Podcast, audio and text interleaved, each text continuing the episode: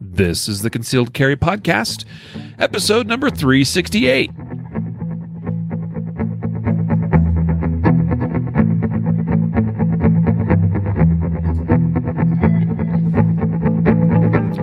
And welcome to the Concealed Carry Podcast, part of the concealedcarry.com network. I am your host, Riley Bowman, and I was barely able to get the words welcome to the Concealed Carry Podcast out of my mouth. Whew, that was a close save there. Uh, it must be because I brought my lucky charm with me today, uh, and that is Matthew Maruster. Hello, Matthew. It's a shocker that I'm here with you, right? Jacob had some things going on this morning, and uh, so I, I think he is actually back to his his off to his home office now, but uh, but uh, didn't want to uh, distract him too much further from other things he's got to do. So you got stuck with Matthew for the day, folks. Sorry, Sorry, about that. sorry, guys. Today we're talking about is the 380 becoming obsolete? Uh, I'm really curious to hear Matthew's thoughts on this because he actually proposed the topic as an idea. so apparently, Matthew thinks the 380 auto serves no purpose on planet Earth any longer. Everybody should just carry nine millimeter. Okay, I, I'm not. I'm really throwing you under the bus, aren't I? Uh, somewhat, but good. no, actually, so I'm looking forward to talking about this because there's some opportunities to uh, talk about. You know, the, I've got a couple different ideas about uh, some things to talk about relating to handgun size, fit to your hand, what, how that relates to concealability, and different calibers. So, but we're going to use this as an opportunity to talk about if the 380 is something that is even relevant anymore. So, should be fun. Today's episode made possible, brought to you by. We are so proud of having this sponsor on our program as a supporter of this program, and that is CCW Safe. CCWSafe.com is where you can find them. And of course, they are one of the finest concealed carry self defense coverages out there. Now, we work really hard at concealedcarry.com to uh, be a resource of all things concealed carry related and self defense and, and whatnot, you can always go to concealedcarry.com forward slash insurance and see how all of the major self defense coverage programs out there stack up against one another. And you can see for yourself right there that CCW Safe is pretty awesome. And we were thrilled when they wanted to come on board as a sponsor of the podcast. I am personally a member of CCW Safe, proud to be so, and they do uh, amazing, remarkable things. So I would just encourage you at least give it a look, see what you think, see if you like it, and if it's the right self defense coverage for you. Also, today's episode brought to you by the concealedcarry.com online store. And I wanted to point out that recently uh, our menu has changed a little bit for the, the, the the online store. So if you go to our site concealedcarry.com and you hover your little mouse or you tap on the shop uh, uh, button on the menu you'll see that the that format there has changed a little bit. Hopefully it's become a little bit easier to use a little bit easier to find some of the things you might be looking for. So pretty excited about that. And along with that i wanted to highlight the fact that we are super proud to have brought on board a new holster manufacturer that we we now sell their holster in our store, and that is Keepers Concealment. So yeah, we've had Spencer Keepers on the podcast before, and we l- love his product. Uh, super excited to, to bring them on board as an online retailer of Keepers Concealment's fine, fine, fine holsters. Some of the best, if not the best, in the industry not exactly your cheapest holsters out there, but if you're looking for the best, I would encourage you to give a look at Keeper's Concealment. We have both the original Keeper holster and also the Keeper Light. So check them out. Available in our online store, and you can navigate there pretty easily using our newly tweaked and improved menu for the online store. There you go. So, again, we're talking today about is the 380 obsolete? Is it? I don't know. Guess we'll have to figure it out. Matthew, I, you were just chatting with me 15 minutes ago. Tell me how like pff, 380, pff, toss it out. So Done. It's- so it's, here it's a dead round. so here here I'll start it off. Okay, so I'm going to tee up the 380 argument or conversation here. So my we were coming up with uh, some topics and something that was on my mind uh, over the past I don't know month or so is that with all the new um, real high capacity small nine millimeter guns like the the Hellcat, the 365, uh, what's the Taurus G2C one or two or whatever it is, um, where you have you know capacities of ten rounds, eleven rounds, twelve rounds in a in a firearm that's you know pretty much the same size as your Glock 42. Mhm. Um, you have vast amount of uh, or higher capacity, and um, the round itself is cheaper, right? Um, and so for me, you know, and the the nine millimeter performs a little bit more consistently, I think, uh, penetrating wise.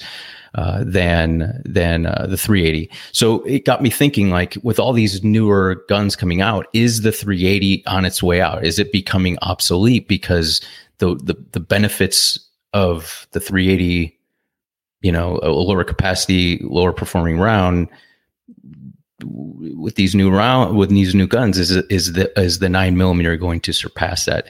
Um and for me i mean there's nothing wrong with the 380 if you own one. And, and and i'm not saying you know get rid of your 380 it's garbage. I'm not saying that. I'm saying in the future um is that the way of the future you know? Yeah, and actually, so you, make some good points, and, and actually, Cami here, I've I've uh, shared her comment on the uh, video stream of. Uh, she says there's plenty of nines in the same size, and and that's the thing, right? Like I was just on the podcast last week with Dave Spalding, talking about ballistics and and what he's learned through the years about handgun ballistics, uh, and you know I think I made the comment last week something to the effect that uh, today's nines are like yesterday's 380s and today's 380s are like yesterday's 32s and 25s um, meaning that the guns have gotten smaller and smaller and smaller you know. Some of that has to do with uh, more advanced computer modeling and engineering you know being able to to, to do things. I mean people don't realize that at one one time um, engineers making or manufacturers designing a firearm i mean they would draw some things on paper but you can only go so far with two dimensional drawings on paper like well i measured this and you know we drew this to scale and okay that looks like that's going to work. And then you go and you build a prototype and you find out it doesn't work probably most of the time and you make some tweaks and you know and before you know it you're you're really kind of probably deviating quite a bit from what you drew on paper because as you get in the real world you realize oh i got to make this tweak and make that tweak and do that thing and you know and, and to make all this stuff work the way you think it's supposed to work. Now we have 3d modeling and have had for some time but it's really resulted in, in I think, a, bi- a big change in how uh, today's design and, and and engineering is is done because and plus with experience like what we have in today's world too uh, with the design the modeling cnc machining and so forth we we have a pretty good idea of what works and what doesn't work before we even build it a lot of times because we can model it in 3D and the modeling software is actually capable to go you know to actually show that how all the different parts interact with each other and can actually simulate the trigger being pressed to the rear a safety being disengaged the round being fired and going through the through the barrel and the everything cycling you know and everything. And and, and we can apply different parameters to recoil springs and and trigger uh, or excuse me, uh, striker or hammer springs, and the springs even in the magazines. You know, it's like my point being is that there we there, there's that aspect where it's made it a lot easier for things to be designed, built, prototyped, all of that. Plus, modern manufacturing materials are better. You know, we, we look at like aluminum even you know 7075 aluminum a really high grade aluminum that didn't even exist you know a number of decades ago. Um, we've got uh, really nice high quality high grade steels. We've got uh, you know machinery that is repeatable to the most min- minuscule of, of dimensions, you know, thousands and tens of thousands of, of inches that are machining the exact same part again and again and again and again, and completely interchangeable with the same part on on, on a different, you know, on a different uh, gun. Um, and so my point being is that guns have gotten smaller and smaller and smaller and better and better and stronger and stronger. So that's pretty cool because now we have what are now being termed, and even though I think SIG kind of came up with it themselves to some degree, but we're we're seeing this thrown out there a little bit more. Micro compact nine millimeters. Um, micro compact, you know, is a term that's been around, but was almost always reserved for really small guns, like little 25, 32 autos, maybe some of the really small 380s. And but now we're starting to see some of these nine millimeters that are dang near as small as what some of those, you know, true micro compacts once were as well. So that's pretty interesting. So the point is, I've gone on for there for a while, but uh, it is that we're at, at this this juncture, if you will, in time and space, and it's a bit of a time warp. but uh, we're seeing these nine millimeters these days that are just about as small and as compact as the smaller calibers were of yesteryear. And so, what does that mean? We can have very concealable guns shooting a real man's cartridge. Somebody out there listening is going to be like, "What are you talking about, Riley? That's there's only one real man's cartridge, and it has to be 45 or bigger." um. So anyway, you know, we talked with uh, Dave last week about uh, ballistics, and um, it's definitely very clear listening to him. Uh, you can go back and re-listen or re- rewatch that episode, but uh, 380s are uh, not as preferred as a nine millimeter, right? So, like, if you have the choice to pick a nine over a 380, well, you pick that all day long. So uh, it's it's just phenomenal that we're able to now pick guns in a in a in a in a caliber where you don't really have a lot of reservations in terms of is it going to get the job done? No, it it it can and it will get the job done, uh, but it's going to be small and, and, and compact and concealable. Yeah, and, I'll and, stop talking now. No, and I would I would just expand on that and just say like, um, you know, I know that there's a really good study that Greg Ellifritz did, and I can't remember the exact figures, but between the, the, the 380 up to, I believe it was 40. So 380, 9 millimeter, 40, 45 caliber. The, the studies that he pulled from active or actual shootings about the number of shots fired, the number of, um, you know, one stop hits and, or one stop, uh, uh, shots from each caliber and things like that, they were pretty comparable across those boards. Um, the 22 was obviously kind of uh, it stopped. It was used in many many shootings to stop uh, violent threats, but it took many more shots, right? Like a higher number mm-hmm. uh, of shots. I think the 380 to me, while it's it's, it's definitely a viable defense defensive round if, if that's what you have and, and it, it you know you can use that.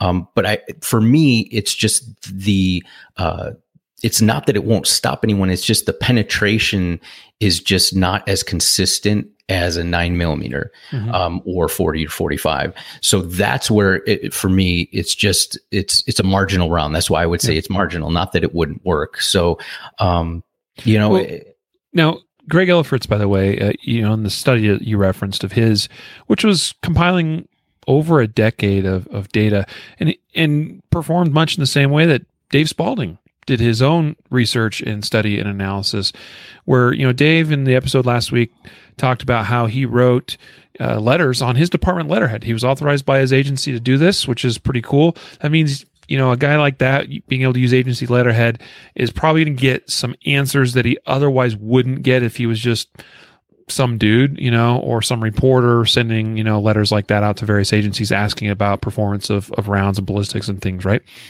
And so Greg did something similar to uh, what Dave Spalding has done for decades, uh, compiled a bunch of information. Here's here's the important distinction, right? You you talk about how the um, effectiveness rate was was a was similar enough between 389 40 and 45 that you can go okay yeah all right that those all seem like they work pretty well but here was the interesting thing if you if you flip that, if you look at the inverse, what is the failure rate, the failure to stop? And you'll see that 9, 40, 45 are all pretty similar. But then you see that 380, that's where it starts to show, like, while it, the success rate may be almost on par with those other calibers, its failure rate is greater by you know it's it's it's quite a bit more substantial. Curiously enough, also the 22 long rifle is found to be uh, at least in that study more effective than a 25 auto. That's just remarkable to me. But uh, anyway, so here's the thing, and we got you know there's there's guys here uh, like like William. He says I like my 380. Yeah, there, you know others have commented. Like I think David said something about how his mom prefers the 380, uh, but still relies on a 320 or something for home defense. Um, so there's nothing wrong with a 380, and certainly you can get the job done.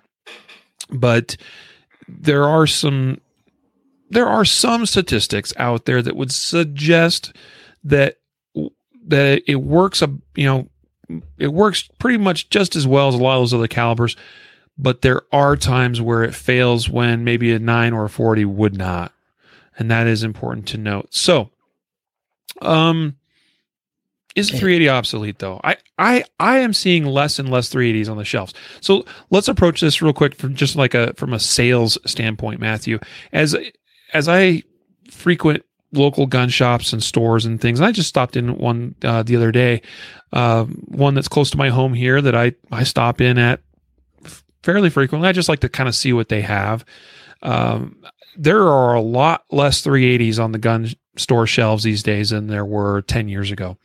10 years ago, you didn't have a lot of these micro compact, you know, whatever we call them, nine millimeters, like what we, you know, we didn't have them at least as pre- pre- prevalently. Um, and so you basically saw things like probably your what you would expect to see 10 years ago is like a Glock 26, mm-hmm. right? Pretty compact, right? Or, or even like a Taurus PT 111, which is also still pretty compact. And by the way, for the record, I don't particularly recommend the PT 111 or its newer. Well, I haven't spent a lot of time with the G2C.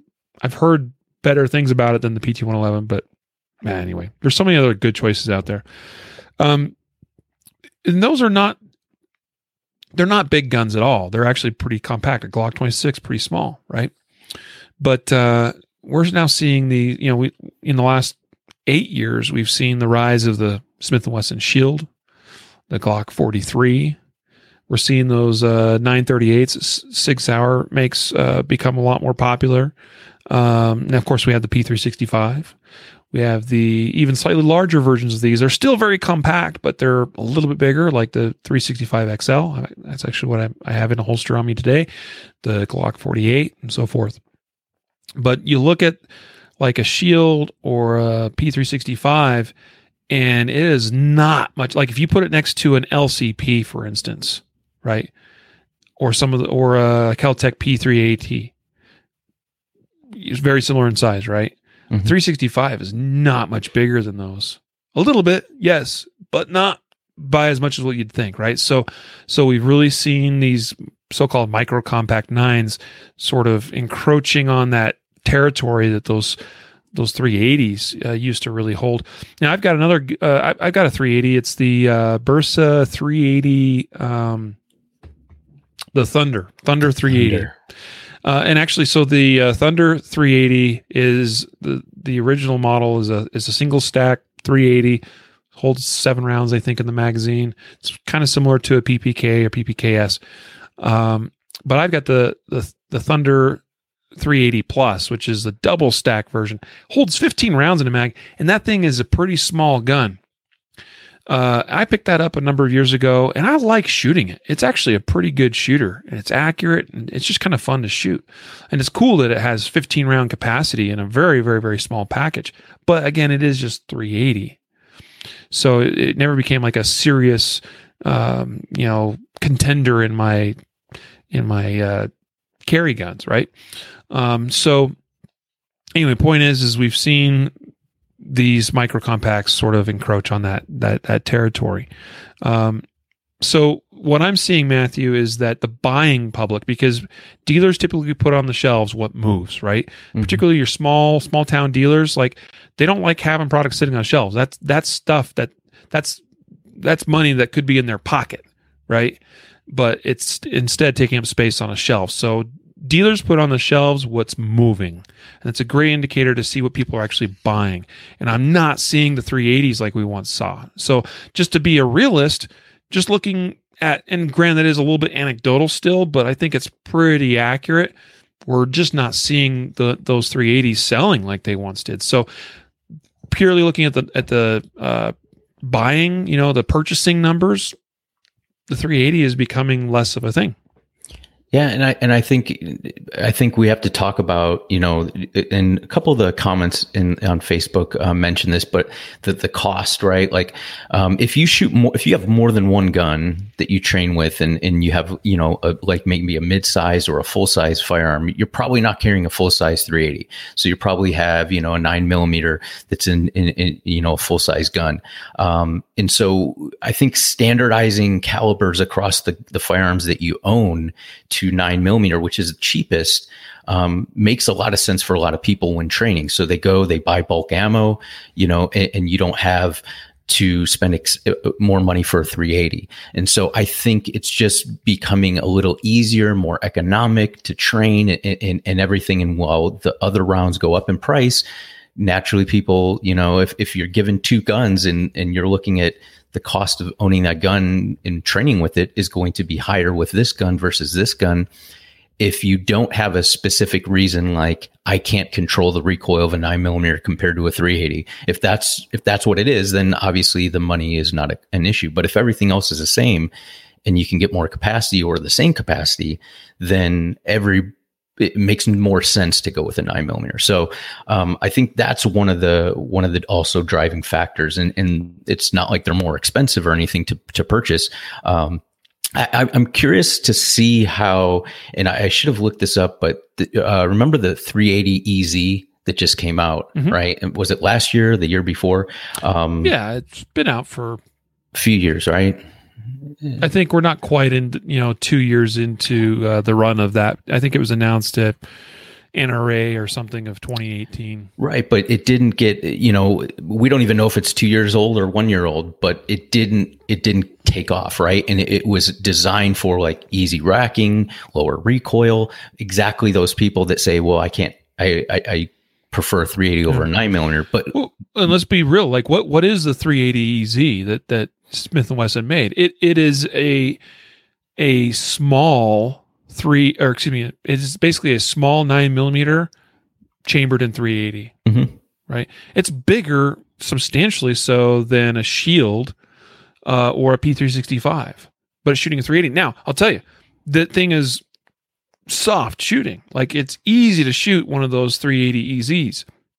Yes. Um, but you're right. Like it hasn't like become this, you know, it's almost like I don't know what Smith and Wesson was trying to achieve with that one. I, and by the way, I don't think it has been a flop. I definitely think they've sold some.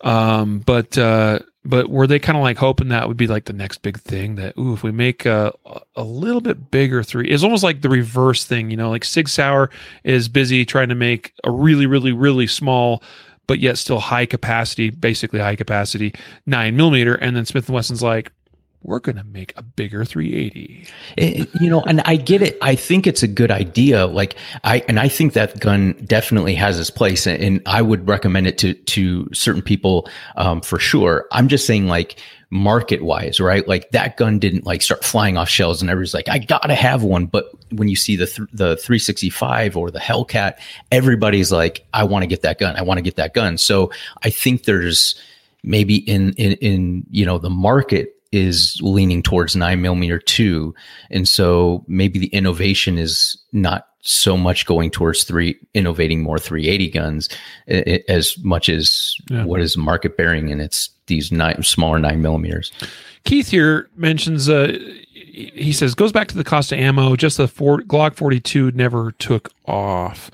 Um, you know, so this is an interesting thing, right? So so Glock releases the Glock 42 and you know, re- realize at the time Glock did this that the sh- that the Smith and Wesson Shield's already been on the market for a couple of years, right? And the Shield became very popular for good reason because Smith and Wesson made a solid, good shooting, reliable nine millimeter. It was very compact and easy to carry. And so people are anticipating Glock to sort of follow suit. Like, hey, Glock, we want that single stack nine like a shield. And what does the Glock do? Glock releases the Glock 42, right? 42 became became before the 43 because that's how Glock numbers their stuff, right? And so people were like, "Uh, Glock, that, that it's not exactly what we were looking for," you know. Uh, and by the way, uh, there were some some you know release hiccups uh, with the Glock 42. Glock released the 42, and, and the, almost right off the bat, there was uh, I think it was something to do with the recoil springs or something. I remember they had to they had to fix some some some problems there. Here, here's the thing, and one of the reasons why one one of the arguments against a 380 is that just from what I've seen, and this is, I think, pretty well known in the industry, uh, at least amongst those that are in the know in the industry. I mean, like I, have seen this this fact published in various articles and magazines and different things, but inherently, a 380 is just not as reliable as a nine millimeter. I think that part of that is with the lower powered round that it fires, you have less energy that initiates the cycling of the gun. That's why you see a lot more blowback uh, action, like true blowback action 380s, as opposed like you almost never see that in a nine, because you need that barrel and slide to stay locked up a little bit longer with substantially higher pressures in a nine millimeter than you have in a 380. And so what, what that means, you have lighter recoil springs. Yep. Well, that's nice on the racking side of things, but realize energy is energy. And if you have a lighter energy spring, a recoil spring, which its job is to push that gun back into battery, uh, you're probably going to have more cycling issues, more feeding issues because you don't have the same amount of energy. You just don't have as much gusto, you know, pushing that slide forward, picking up the next round, slamming it into the chamber. So inherently, a 380 is almost always less reliable than a nine millimeter. There are definitely some good ones out there, but I'll tell you this one: this is this is born true in my own experience, as I've owned several different 380s through the years, and have found them to be a lot pickier about ammunition, where especially where it comes to defensive ammo, hollow points. All right, they most of the time they seem to function pretty well with an FMJ, uh, round nose bullet, you know that kind of profile, but you know I, I like carrying a Hornady XTP bullet for my 380 defensive round because it's it's shown to be a pretty good performer uh, with uh, hollow point ammunition for 380 uh, and and but i have found that some guns don't i had one in particular that didn't like those bullets at all. And that was an issue for me because now i was basically forced to shoot a FMJ out of that gun to get it to be reliable. And I, I'm not, I was, I'm not interested in carrying an FMJ, even in a 380, even though I know that's kind of a thing with some people. They carry a FMJ, you know, in, in a 380. They'll carry hollow point, everything else, but the, the 380, they'll carry FMJ. And I think that's both from a, a cycling reliability standpoint as well as, uh, you know, kind of a penetration issue. Right. So anyway, um, that's just just one example of an argument you could make against 380s that they tend to be a little bit pickier, a little bit less reliable, and that could be an issue in a defensive context, right? So, um, anyway, I, the uh, I want to kind of shift gears here a little bit. Um, oh, actually, so thank you, Joe, for sharing that comment. Joe here says that he said that had that issue with his bodyguard 380 with feeding problems with critical defense rounds. And there you go. I mean that, I, but I've seen that again and again and again with a number of of uh, 380s semi-automatics. So, anyway, um, all right. I want to talk about a couple other things, Matthew, because um, we a lot of times a lot of times we talk about the ease of shooting a 380, but is that really true? Like, what, what, what do you think? I mean, so, so realizing a 380 is obviously a lighter round, lighter powered round, lighter weight bullet. Uh, t- typically, we're talking about 90 and 95 grain bullets as opposed to 115, 124, or 147. That's so common in nine millimeter. Um, so lighter bullet, lighter powder charge, lighter recoil. Uh, so a lot of times people say, "Well, I like 380 because it's easier to shoot." Well, what's your take on that? Yeah, I, so that's a very subjective thing to say. Um, it, there's so many factors that go into it. I you know, many of the times people will say, well, 380 feels snappy to me. And that could be the cartridge, but it also could be because you're shooting it in a smaller gun than what you're, you know, used to shooting in a full size gun or even, you know, a, co- a, a compact size. Um, so the weight of the gun, it, the, the mass of the gun, the amount of the, the, the you know, the, the uh, poundage of the the recoil spring right? All these things go into factoring into how does that gun feel shootability wise or how does the recoil impulse felt? Um, i would say you know obviously if there is less powder charge then physically physics would say that the amount of recoil would be less if everything else is the same but they're not. And so i guess my my uh, my recommendation if somebody were to say i just can't shoot a, a 380 um, or i just can't shoot a 9 millimeter that's why i chose a 380 i would just try to you know kind of drill down a little bit more and say which gun are you shooting? Um, what is what are the size? What is it that's causing you to suffer? Is it the recoil itself or is it your grip? Maybe your grip isn't you, you know you're not gripping the gun well enough to be able to manage the recoil. And once we fix that then you can handle a nine millimeter. Maybe it's something arthritic you know arthritic or you you have a, a an injury. And that that may be something different. Um, but i think for the most part if you're doing everything right and you can grip a gun and you can shoot a 380 decently, if, if, if your grip is good, you should be able to shoot, you know, a similarly sized nine millimeter because it's really not that much difference, especially if you're shooting, you know, 147 grain ammunition. I, I don't feel that that that recoil impulse is that great in a nine millimeter. I just don't. Um, I will say that if you shoot a nine millimeter, like the the 43, I find to be t- to uh, transfer recoil a lot more than uh, the 365 or even the PPS that I, I, you know, kind of compared those three. Um, that's what I found. Um, but it, you know, even amongst nine millimeter in in in, in handguns, uh, different handguns of similar size, it feels different. So I, I think sometimes we paint ourselves into a box to say, well, this caliber recoils more than that. Therefore, every 380 I can shoot and no nine millimeters can I shoot. And I just don't think that's the case. So, you know, having had that uh, 380 Thunder Plus or whatever, Thunder 380 Plus, you know what I'm talking about. Mm-hmm. Double double stack uh, 380.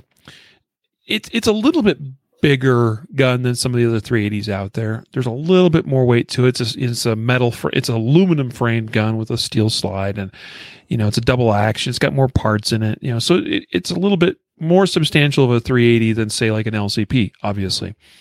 And so the reason I'm bringing this up is having had that and shot it a number of times. I've put hundreds and hundreds of rounds through that through that thing. It it definitely is a soft shooting gun, right?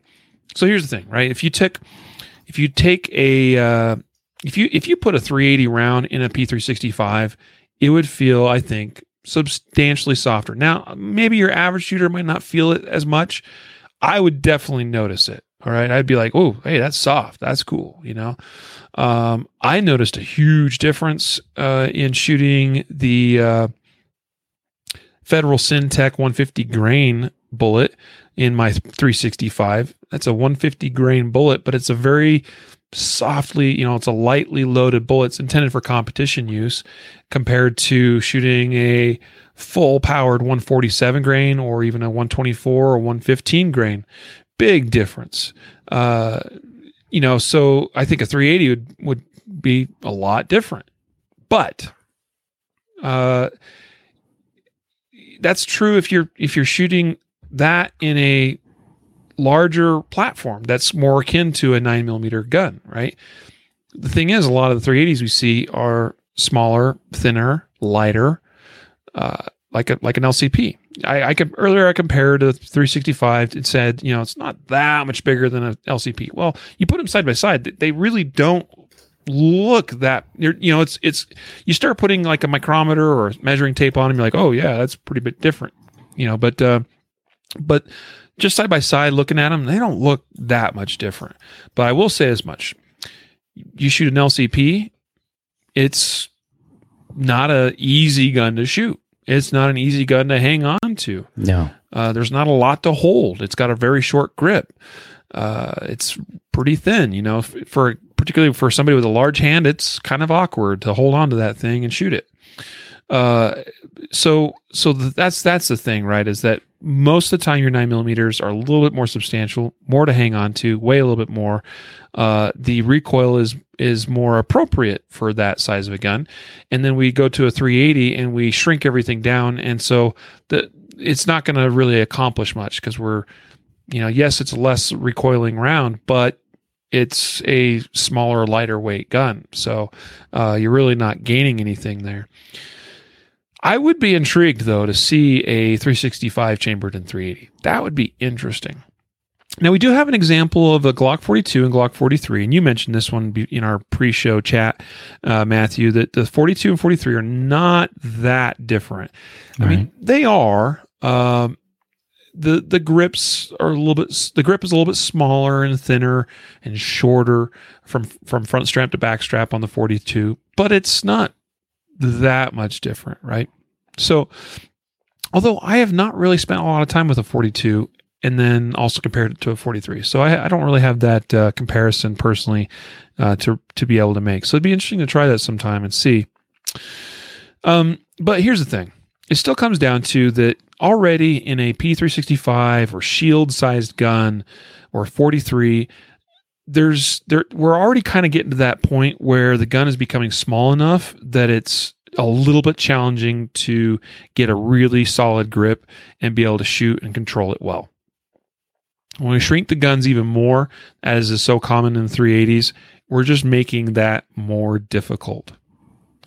And so, what I wanted to talk about is about fit of gun to shooter, um, which, by the way, I think is overrated. I think so often we see these, I see comments all the time like, uh, you know, just shoot or carry the gun that fits you the best.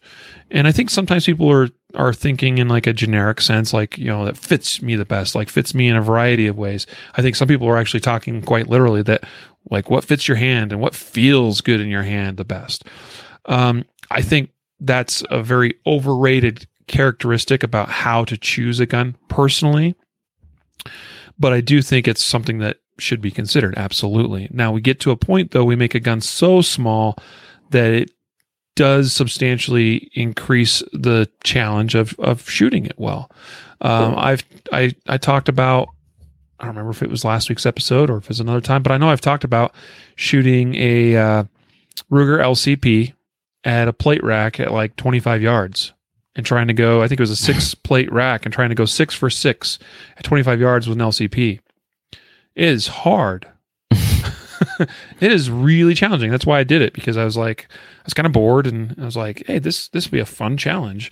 Uh, we were at this event and and ammo was free and like, hey, cool. You know, like I don't like shooting a ton of 380 because it is more expensive than, than nine. So oh, sweet, I'm just gonna mess around and try to clean this plate rack with a single magazine. You know, an LCP. I don't think I was ever actually able to do it. Now, there's, a couple factors there. and and so let me let me point this out too that these are knocks against a 380 as we commonly see. So an LCP has terrible sights. It's hard to get a really good sight picture for a very precise shot like is required for shooting a plate at 25 rounds. So sights are crappy. Number 2, gun is kind of small and doesn't fit in the hand very good, so a little bit harder to manipulate the trigger as well as I'd like. I can do it pretty well because of practice, but it's still more it's more challenging than with a, a more properly fitted gun, right? So the trigger is challenging. Um, number three, the gun recoils, and because it is smaller and the smaller grip to hold on to, that things move a little bit, and it's just harder harder to maintain that grip and have that same consistency from shot to shot to shot to shot. So that further enhances the difficulty of being consistent and being able to clean that plate rack one, two, three, four, five, six. Um, and so we have, and then also I talked about the the lack of quality sights, but also you have a very short sight radius, which that's not everything, but mathematically I can show you how that makes it more difficult to make some of those longer distance shots because it's harder to recognize a uh, deviation in your sights when they are closer to each other.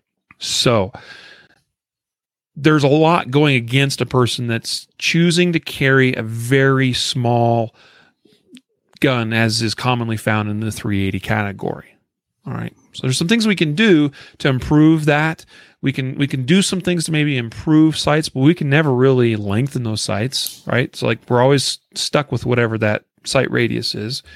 There's some things we can do maybe with the grip, even maybe make things more grippy, or or we can use an extended magazine or whatever that will improve that some, right?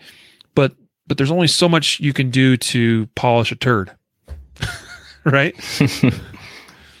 so um, I I think there are reasons. I think I think for a long time people chose the 380s, Matthew, because wow, I'm looking for something that's really compact that I that's easy to carry that doesn't print very very easily, uh, and they felt like I either got to go with a Glock 26 or I can go with this LCP, right? And now we're seeing again that that bridge is being crossed, and we're finding solutions. And people are astute to know that hmm, that gun is a little bit bigger, but still very small, so I can conceal it, but I can shoot it better. Yeah, and I think that's the the the big overarching kind of uh, message that I would say, and just that sometimes we get caught up in just saying like, well, just whatever you have is better than nothing, and if it feels good to you, then it's right, and you know, uh, in these kind of things that reaffirm what you've done without ever challenging it. And, and, so I'm I'm saying if if you have a 380 and you've tried other guns and and you keep going back to that 380 and you liked it and it works for you and it's reliable and you shoot it well and you've tried other guns and you just like it, then perfect. But I but I just see far too often that people come to the to the range and it's their first gun they've ever bought. And I said, Hey, well, why did you pick up this LCP? And they're like, Well, my husband gave it to me, or the guy behind the counter said, you know, this would this was good because it's small and it's 380 and I'd be able to shoot it well. And and and every time I put a, a larger gun in their hand, um, they shoot it much better. And they're like, Oh, I hate that gun. I don't know why I bought it. And so that's that kind of like um, just getting into people's minds that I know you want a small gun for concealed carry, and we always try to like we we think, okay, I gotta I gotta conceal this, and it's got to be the smallest gun ever, and so sometimes we jump to that that category and we exclude all these other guns um, because we think they'll be too, too, you know, too powerful or too big or too heavy.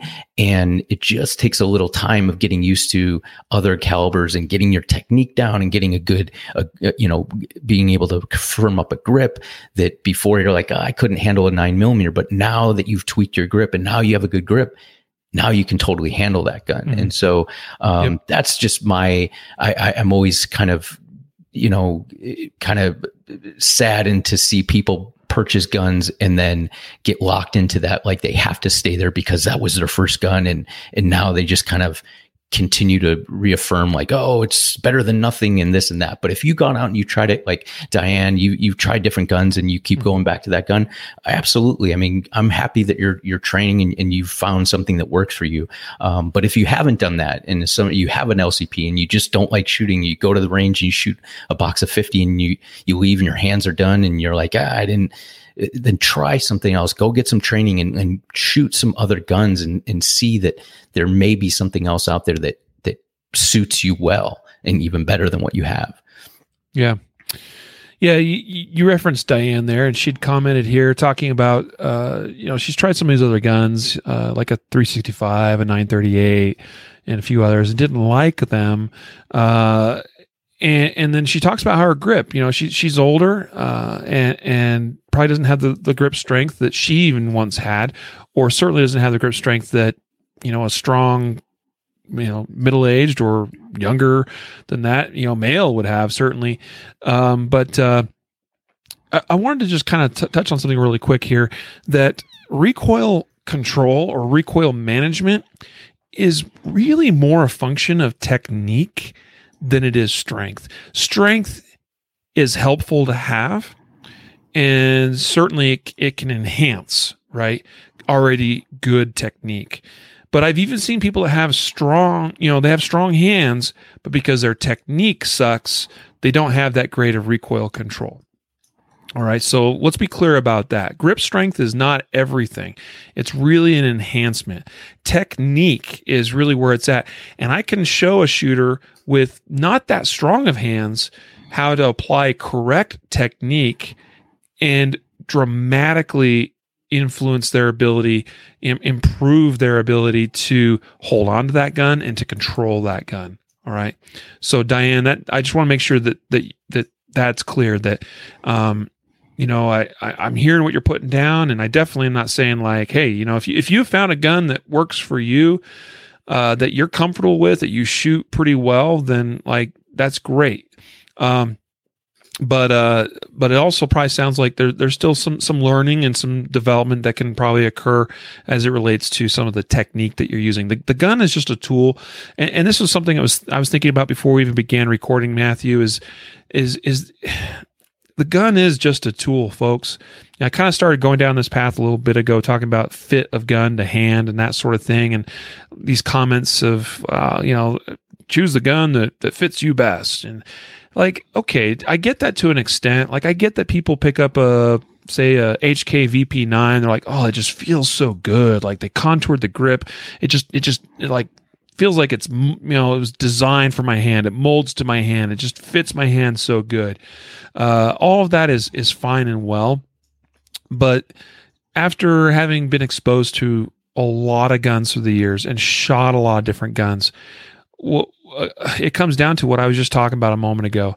Technique far outpaces the actual tool or as i mentioned a minute ago your grip strength Okay, uh, technique is is more important than the actual tool. I can shoot just about anything, any gun, any size you put in my hand, just fine. Because at the end of the day, it comes down to holding that gun still on target, pressing the trigger so it doesn't dis- disrupt that alignment.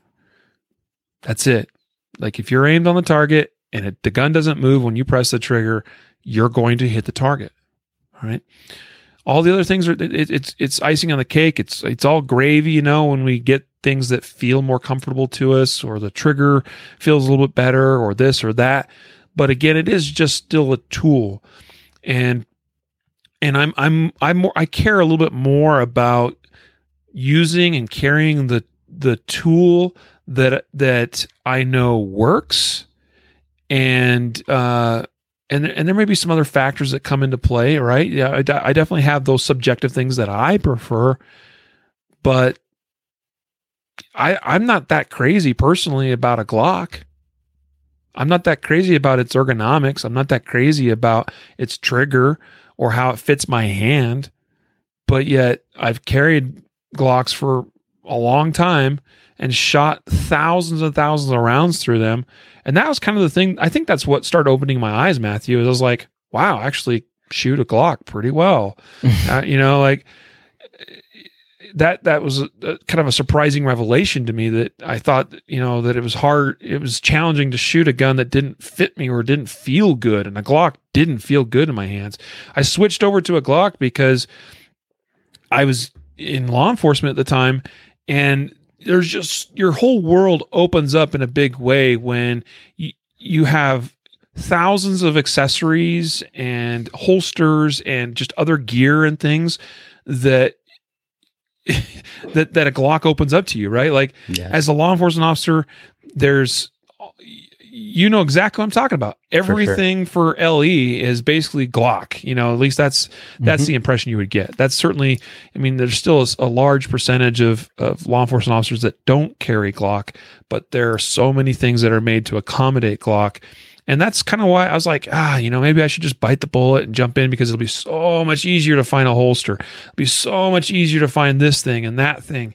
You know, uh, a light bearing holster is just one little thing. You know, I made the adjustment from a from a non light bearing holster to a light bearing holster, and just that's actually when I made that transition is I I was uh, carrying a, a Sig at the time.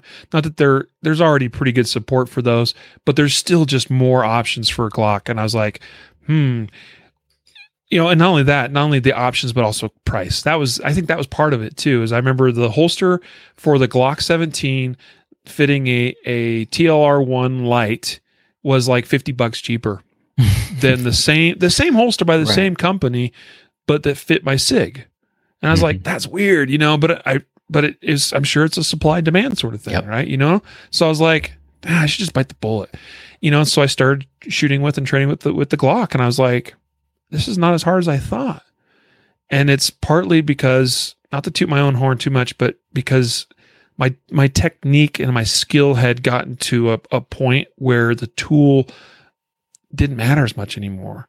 And the thing is, is we put way too much comfort and faith in the tool and how it feels and how it fits and how it looks th- than we really should. Like we think, oh, I made this change from this gun to that gun, and I suddenly got a lot better. Eh, sometimes, but that's not all attributed to the gun, unfortunately.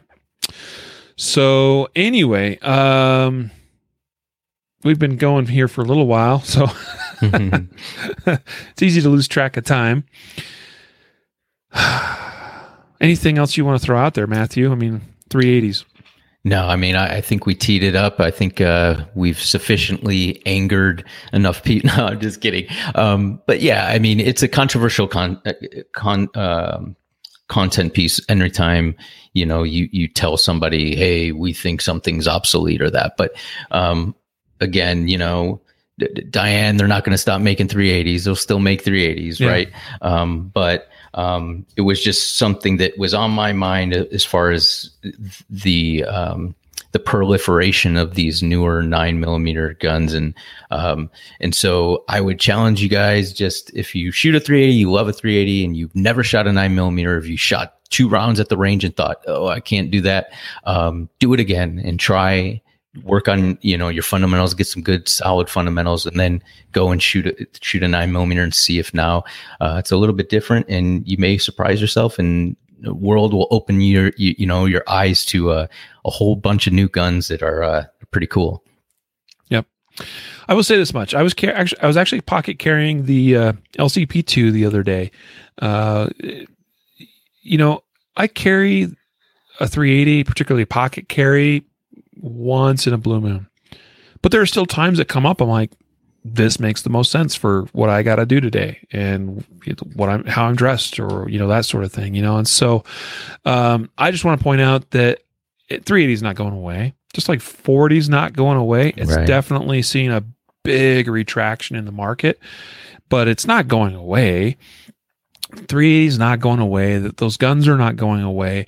Um, it's becoming a little bit more challenging, I think, to justify one of those guns because you can still pocket carry a 365 or a 43 pretty easily too. Well, maybe not some of you. Can. not me You- some some of you like you look at my pants next to Matthew's pants. I got these massive pockets.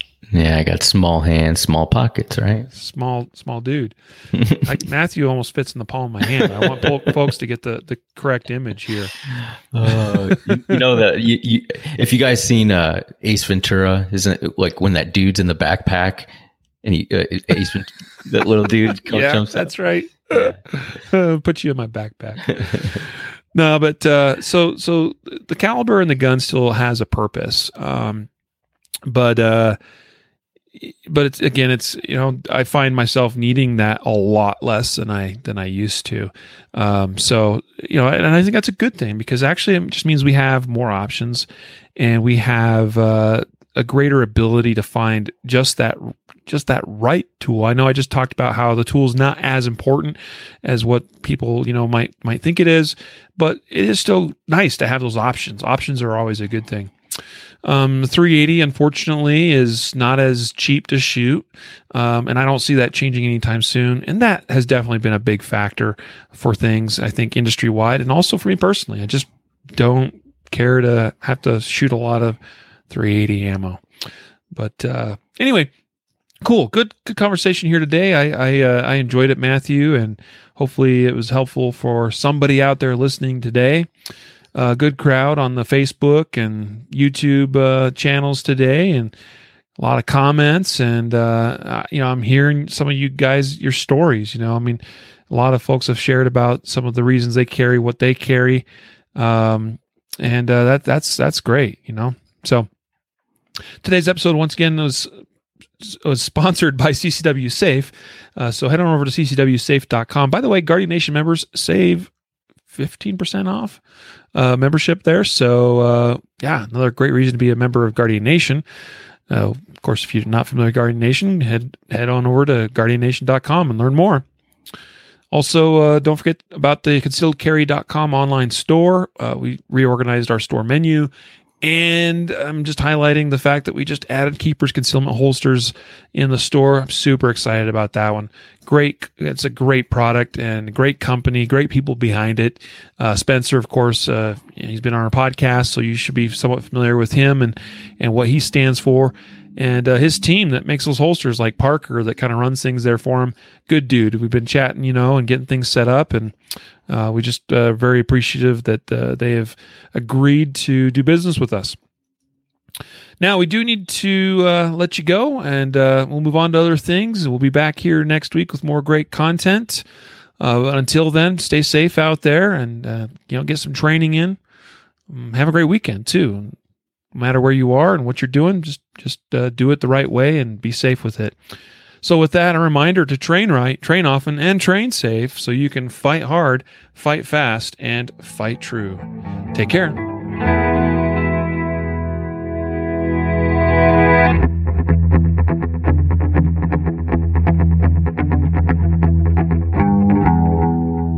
A reminder that laws vary from place to place, and we encourage listeners to seek local legal advice to understand applicable laws. The Concealed Carry Podcast, Concealed Carry Inc., ConcealedCarry.com, and their affiliates strive to share insights and stories about firearm related incidents and laws, but things could be different where you live, or laws may have changed by the time you listen to this. We cannot be held liable for your actions based on the information shared in this podcast.